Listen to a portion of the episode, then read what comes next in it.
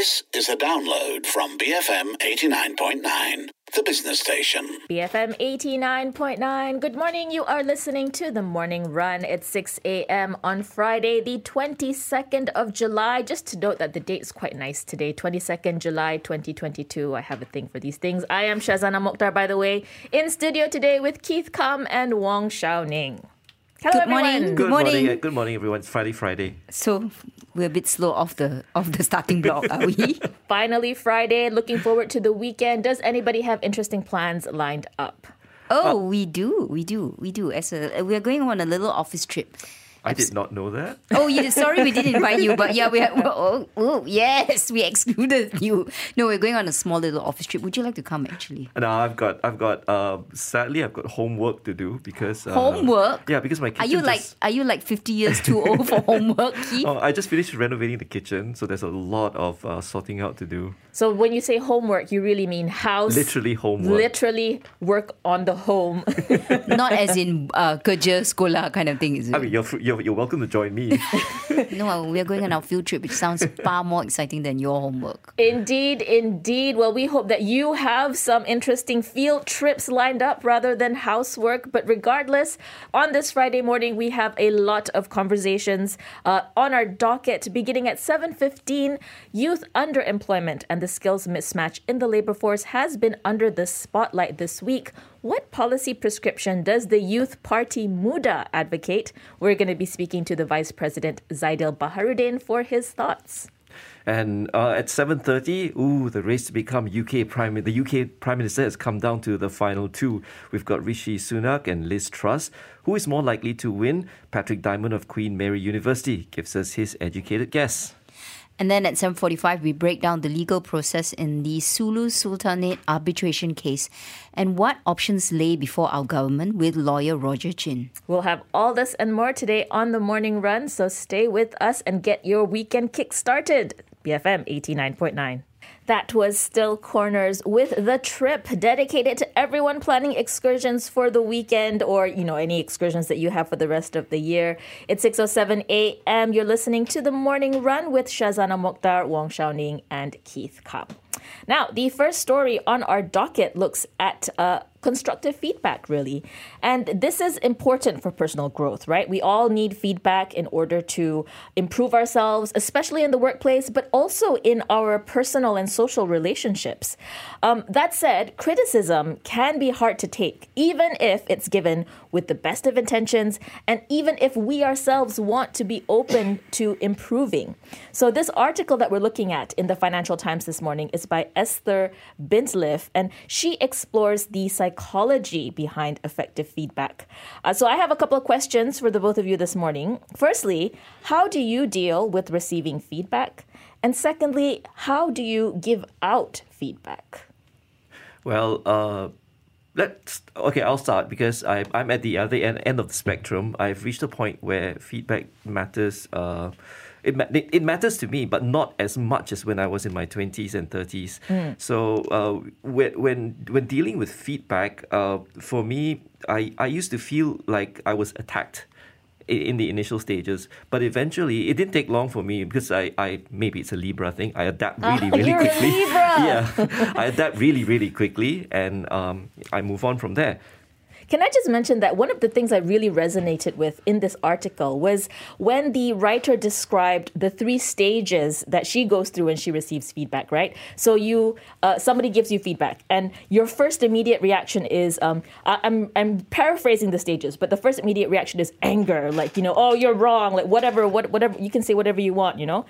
The second stage is despondence. Oh, I'm terrible. Oh my gosh, I'm so terrible. And then the third stage is resolve. And that's when you think, okay, so what can I do about it now? And the problem is, uh, well, we all want to get to stage three, but a lot of the times, or some some of the time, we get stuck in stage one or two. So we either or remain, even just like one, yeah, yeah, one. We just remain angry and we don't want to take in, uh, we don't want to take that in, or we just go like, oh my gosh, I'm terrible, I can never change, I'm horrible, I shouldn't be doing this. I, I think there's just a lot of pride in it because uh, the anger that you feel is generally because you're defensive over the work that you've put out, uh, uh, the, the whatever project that you've put out. If you get a negative feedback on it. Um, I suppose uh, it's easy to say when, when you've reached my age. Uh, it's easy it's easy to say when you've reached my age because it, when you when you get negative feedback, you just take it in the best of best of interest. Uh, but I think a lot of it also depends on how how the person delivers it, right? So it's a two way street. So if you want to always, you know, you let's say you're you're the boss in, in the office, and you want people to take something positive from it. So feedback is not is not always necessarily a bad thing, right? Mm. I mean, uh, it's also good for personal development, right? Career development, and it's, so I always think it has to be people have to be mindful how it is delivered. And then when it's Absolutely. delivered also, right, whether suggestions are given in terms of improvement. So there's no point just, you know, just being the, the criticizer. Just criticize, criticize, criticize, and then offer no objective help. I think that's the worst kind of feedback. And it's not even feedback, it's just criticism. Right. There's a difference. I think one of the points made in the article is that when you give feedback, you want to give feedback in a way that makes the person feel empowered. So not so much as... Uh, criticizing them in a way that makes them feel, oh, there's, there's, no, I can't change myself. So they did point out um, different ways to, I guess, word things so that uh, rather than comment on, say, someone's bad attitude, and every, it's so hard to change an attitude, right? You kind of feel like that's part of your personality. Uh, I guess focus on other aspects that the person can mm. work towards improving. Maybe don't start your sentence with uh, "you suck." Yes, so, absolutely. So let's say we talk about this in the in the work context, right? Mm-hmm. So when you, um, you know, actually, ironically, uh, at B F M, we're doing our mid-year reviews. So it is a process of a feedback, right? And I think we had, the Morning Run had our session yesterday with our founder, Malik Ali. And I think the tone in which it took place makes a huge difference, right? So everyone's very calm. And I think you always, it's just psychology. It's good to start off with the positives. Mm-hmm. Right, what we are grateful for, be thankful for everyone's efforts, uh, and then work our way down to how we can change and tweak things. But it, to me, it's like a, a two-way street. It's not a it's not a one-way street.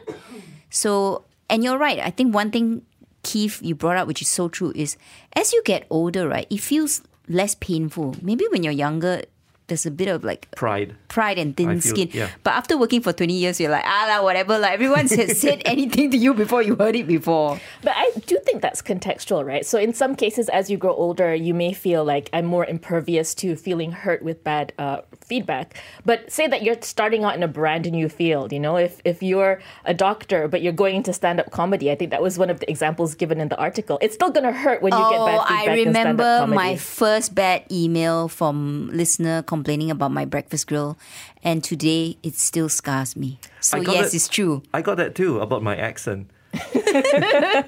Well, tell us what you think. You know, how do you deal with uh, criticism? Um, how do you give constructive feedback that's effective? We'd love to hear from you. WhatsApp us zero one eight seven eight nine eight eight nine nine or tweet us at B F M Radio. We're heading into some messages. We'll come back to discuss how much progress we've actually made in gender equality. B F M eighty-nine point nine. Moon Dance by Van Morrison. You are listening to The Morning Run, six twenty a.m. I'm Shazana Mokhtar with Wong Xiaoning and Keith Kam.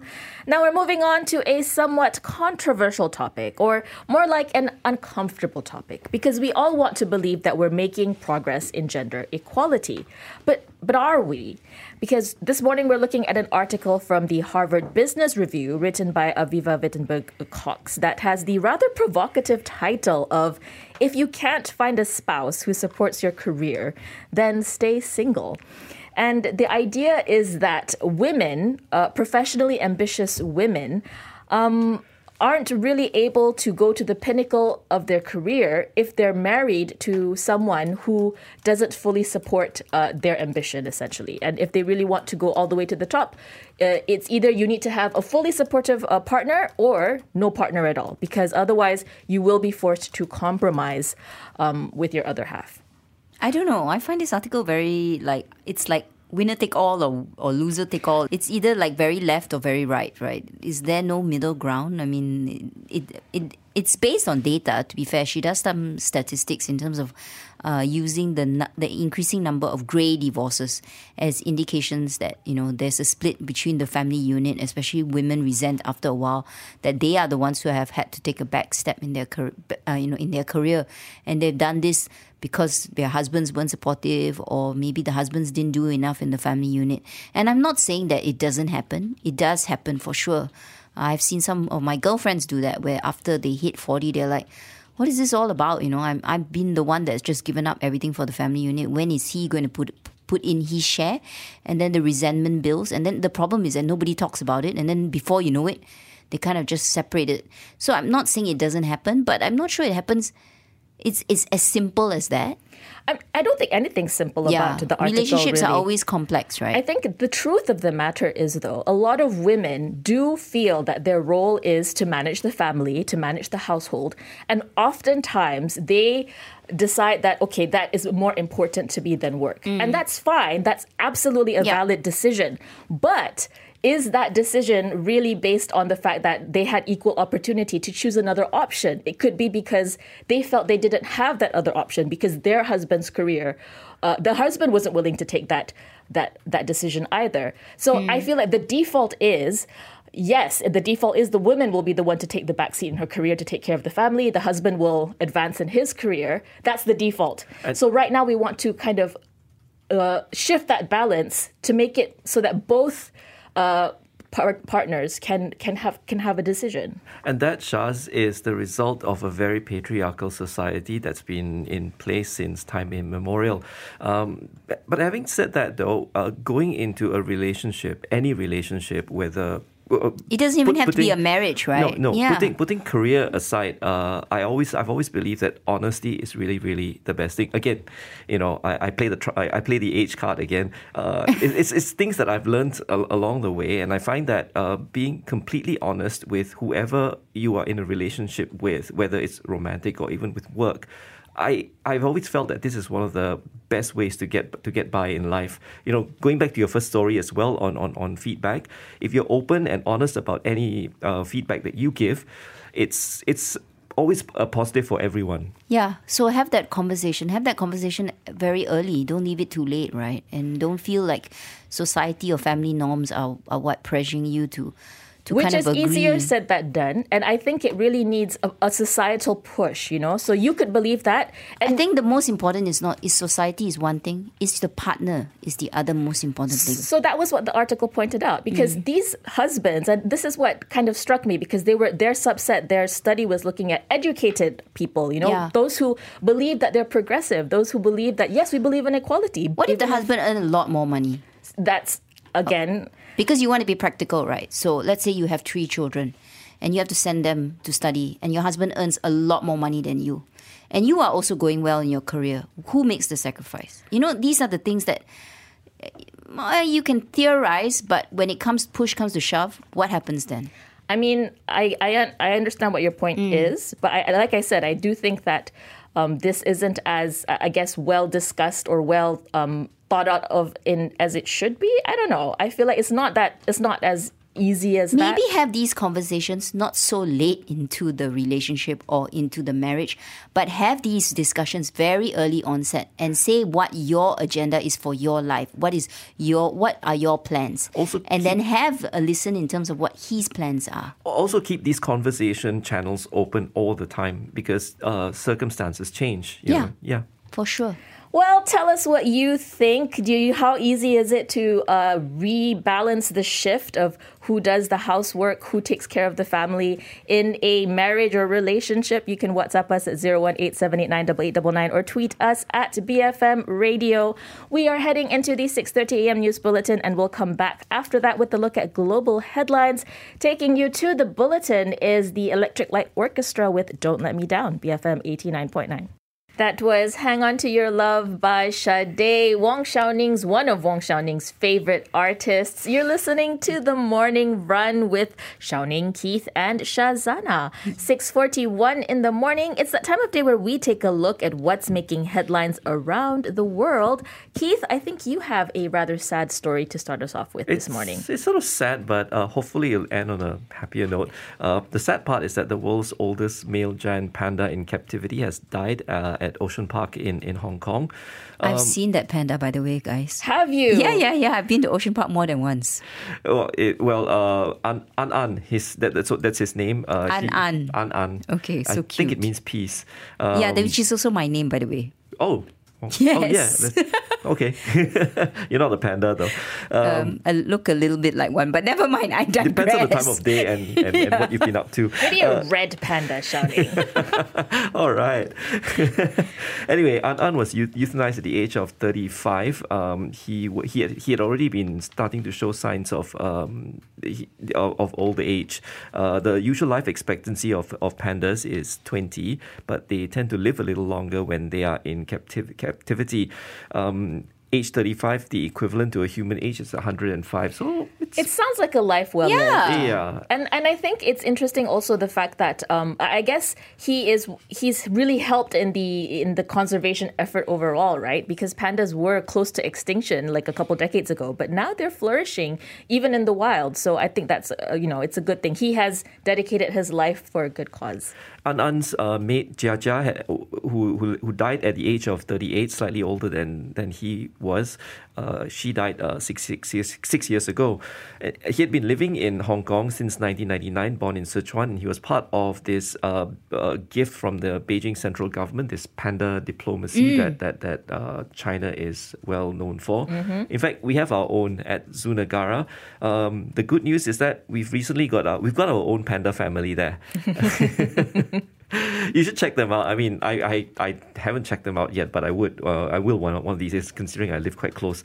Um, Liang Liang and Sing Sing, they've had three cubs while they are here. One has been sent back. Uh, another one another one is still here. And recently, um, Sheng Yi was christened like two months ago. So Sheng Yi is the latest addition. Hooray for pandas. Hooray for pandas indeed. What about you, Xiaoning? What are you looking at this morning? Well, because I'm such a boring person, I'm looking at Italy melting, ah, literally, no, no, right? Pandas are a much happier okay. thing to think about this morning. Well, guess what? The heat wave is also affecting them, uh, their politics anyway. So Italian Prime Minister Mario Draghi, Draghi has a, is going to basically, I think his resignation has been accepted, and it's basically going to plunge the country country into months of political turmoil, just as economic warning signs start to flash. So it looks like they're heading for uh, snap elections in the fall. And it's interesting, yeah, because Mario Draghi is actually a really popular figure in political circles in Italy. He's well thought of. I think he has a very good reputation and good relationships. But yes. even that wasn't enough to bring together a very fractured political uh, landscape. Yeah, so just as an indication of how popular he was, I mean, he did have a confidence vote uh, and he won it late Wednesday with ninety-five senators voting in favour and twenty-eight against, but the ballot had little significance as the centre-right League and Forza Italia, as well as the Five Star Movement, did not take part. So that's why it just the government just fell apart. And in the end, you know, I think Mario Draghi is a person who knows when when it's time to step back and, and pass the reins on. He he did the best that he could, and uh, I think that's also a lesson in humility and uh, you know, being humble in your work. Uh, in any case, maybe one last headline. I think you've got some more headlines for us, Keith. Maybe a quick one to round up. Yeah, a really quick one, uh, but. It's going to go back to conservation again. I mean, we've got like not? really, we've got like really, really good news here. As global tiger numbers have increased by forty percent since twenty fifteen. We've got four and a half thousand uh, of these cats this year. Uh, population of species have shown the biggest growth in India, Nepal, and China. And uh, the other interesting thing is that I learned today that cheetahs don't only exist in Africa. They've actually been in Asia for, mm. for the longest time. And India is is preparing to reintroduce the species into the country after seventy years. We will take all these conservation wins where we can get them. Shani. And very quickly, we wish uh, President Biden a speedy recovery because he has just contracted uh, COVID nineteen. Uh, and his symptoms are very mild thanks to the fact that he's had two vaccinations and, and also two, two booster. booster jabs. And I bet they'll be giving him Paxlovid. I'm yes, sure he's, he's already taking it. The yes. best treatment. Uh, six forty-five in the morning, we're heading into some messages. We're going to come back with a look at what's making headlines in our local newspapers and portals. Stay tuned to B F M eighty-nine point nine. That was Queen with These Are the Days of Our Lives. Indeed, they are, so make the most of it. You're listening to The Morning Run with Shazana Mokhtar and Keith. six fifty-one on Friday, the twenty-second of July. We do have some comments weighing in on conversations we've had earlier this morning. Uh, who has tweeted us, Mokhtar? Roberto Roberto tweeted in and he says, it's an interesting topic when we talk about gender equality within a marriage or relationship. This in this is in reference to that Harvard Business Review, right, where uh, you know if you want to if you want to have a career woman, you have to stay single. Um, and he says one thing for sure. Uh, stereotypical roles are a big thing within society, and therefore they, they are embedded in our behavior. Honesty between partners should clarify priorities, and I so agree with this. Have that conversation. Have those conversations all the time. Yeah. And all early, early, early in the relationship. Okay, well, tell us what you think. You can WhatsApp us or tweet us. We are turning our attention now, though, to the headlines uh, in our local newspapers and portals. Um, Xiaoning, would you like to start us off? Uh, first off, maybe something that isn't so uh, uh, like open, because it's about the M Ps who asked for a debate on Sulu claims, and what they got instead was a briefing at a hotel at Sri Pacific. Why why can't they debate it in Parliament and then they need to go to a hotel? But anyway, this is reported in the Malaysiakini. I think that's an interesting development, and uh, it's a closed-door meeting. Uh, I think there was no media allowed, and there was no media briefing given after, so we don't know what the contents of that discussion are. Um, it's something that we need to keep watch on, and we will be discussing the Sulu Sultanate arbitration case later on in the show at seven forty-five, so stick around for more conversations on this. And what do you have in front of you, Keith? So uh, it's something... Some information that came out uh, from Parliament as well, um, from our from our fam- Women, Family and Community Development Minister, Dato' Sri Rina Harun. She revealed that uh, more there were more than two thousand senior citizens abandoned at hospitals nationwide from twenty eighteen to twenty twenty-two, seven hundred fifty in twenty twenty-one alone. Wow. That's at the height of the of the pan- pandemic. Mm. Um, Well, and the good news is that out of this number, some nine hundred have actually ended up going home to their families. Um, and, you know, none of those abandoned, interestingly enough, none of the, those who were abandoned, they all had uh, spouses, children, and or siblings. This is a really crucial issue to be paying attention to, because as we know, Malaysia is an aging population, and this is just an example of what could happen moving forward if we don't have the right policies in place to ensure uh, welfare protections for the elderly.